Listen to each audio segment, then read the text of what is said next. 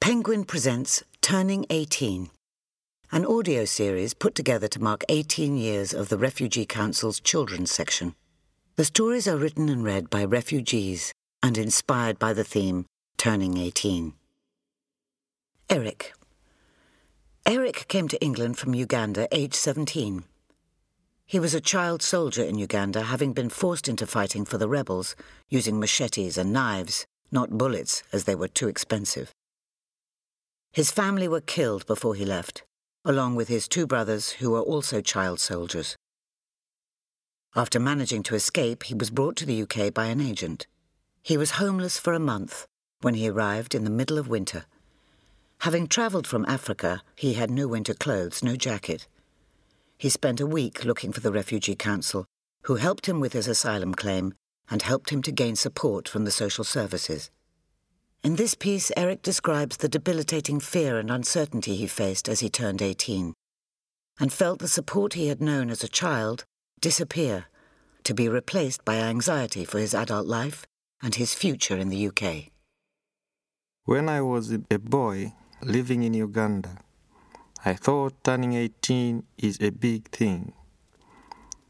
When you turn 18 is the time when you have more freedom. That's when you no longer have to live in your parents' house. You start to become independent when you leave your house, apply yourself, and go out and come back when you want to. Parents don't have strict rules on you. They can't just beat you, they give you a bit more of respect at that age. If I was 18 at home, I would have a celebration with my mom and brothers. We do have a party. I am a man now, no longer a kid, but I don't get that. For me, turning 18 is an important day. Turning 18 means turning into a man. When my brother turned 18, my dad talked to my brother, talked to him about the difference between good and bad. Taking more responsibility, they discussed about my brother looking after the goats. But for me, turning 18 was when the trouble started. I didn't want to do anything on my birthday because the next day I had to report to the Home Office for the first time. My day was destroyed. When I turned 18, that's the time I started to report. It felt awful and hard. They give you a date, it was hard for me. No one explained to me before that things would change.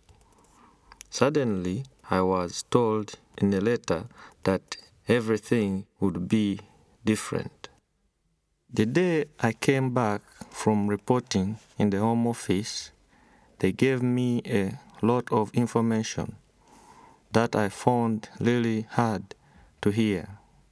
They told me I could be detained, that I could be removed from the country. I was really sad because I was told when I came to this country that I am coming to the safe place. But when I was at the Home Office, I felt really sad seeing really old people there reporting. I thought to myself, where they are going to go, what are they going to do? When I came home from reporting, I was sad because I spent so much time at the home office. I was there for hours. There were so many people there. They had to take new photos and new fingerprints. I was scared they might detain me. My solicitor had said that that would be a possibility. When I went home, I locked myself in my room. I was very sad and I felt very angry. I didn't want to talk to anyone. I even thought about taking my own life. I couldn't sleep that night. I was emotionally and mentally distant. I didn't really think about my age. I was in accommodation living with an Afghan boy. Usually we eat dinner together. Either he cooks or I cook. That night he prepared a meal and knocked on my door. I didn't answer. My flatmate was scared that I might do something. He was worried for me. He even called the social worker to come to the house. They stopped support and I was placed in the asylum system. Instead of receiving 36 pounds cash a week, I had to receive 40 pounds vouchers to use in places like Tesco's, Sainsbury's. I could only use them for things like food and toiletries. I couldn't use them on transport. You also don't get change when using vouchers, so you do lose money.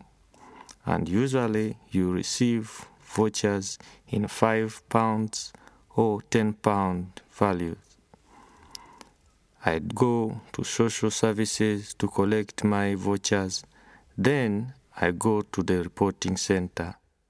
My social worker was different as well.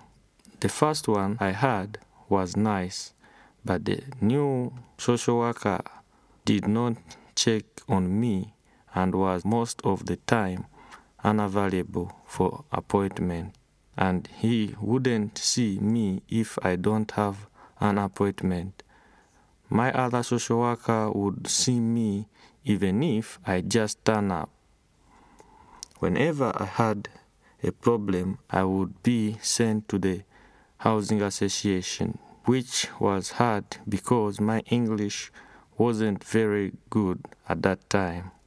I was unable to explain myself very well. But when I turned 19 and I was able to go to college, everything changed for the better. I was attending Lambeth College and I was able to meet other asylum seekers and make new friends. I would come to the Refugee Council when my social worker was not around. They helped me explain my problems to the social worker. The Refugee Council was the only one I trusted. I trusted them more than social services because I thought social services worked for the Home Office. This audio series was brought to you by Penguin Audiobooks in association with the Refugee Council. To hear more from this series, find out more about the work of the Refugee Council, or to make a donation towards the running of its services, please visit www.turning18.co.uk.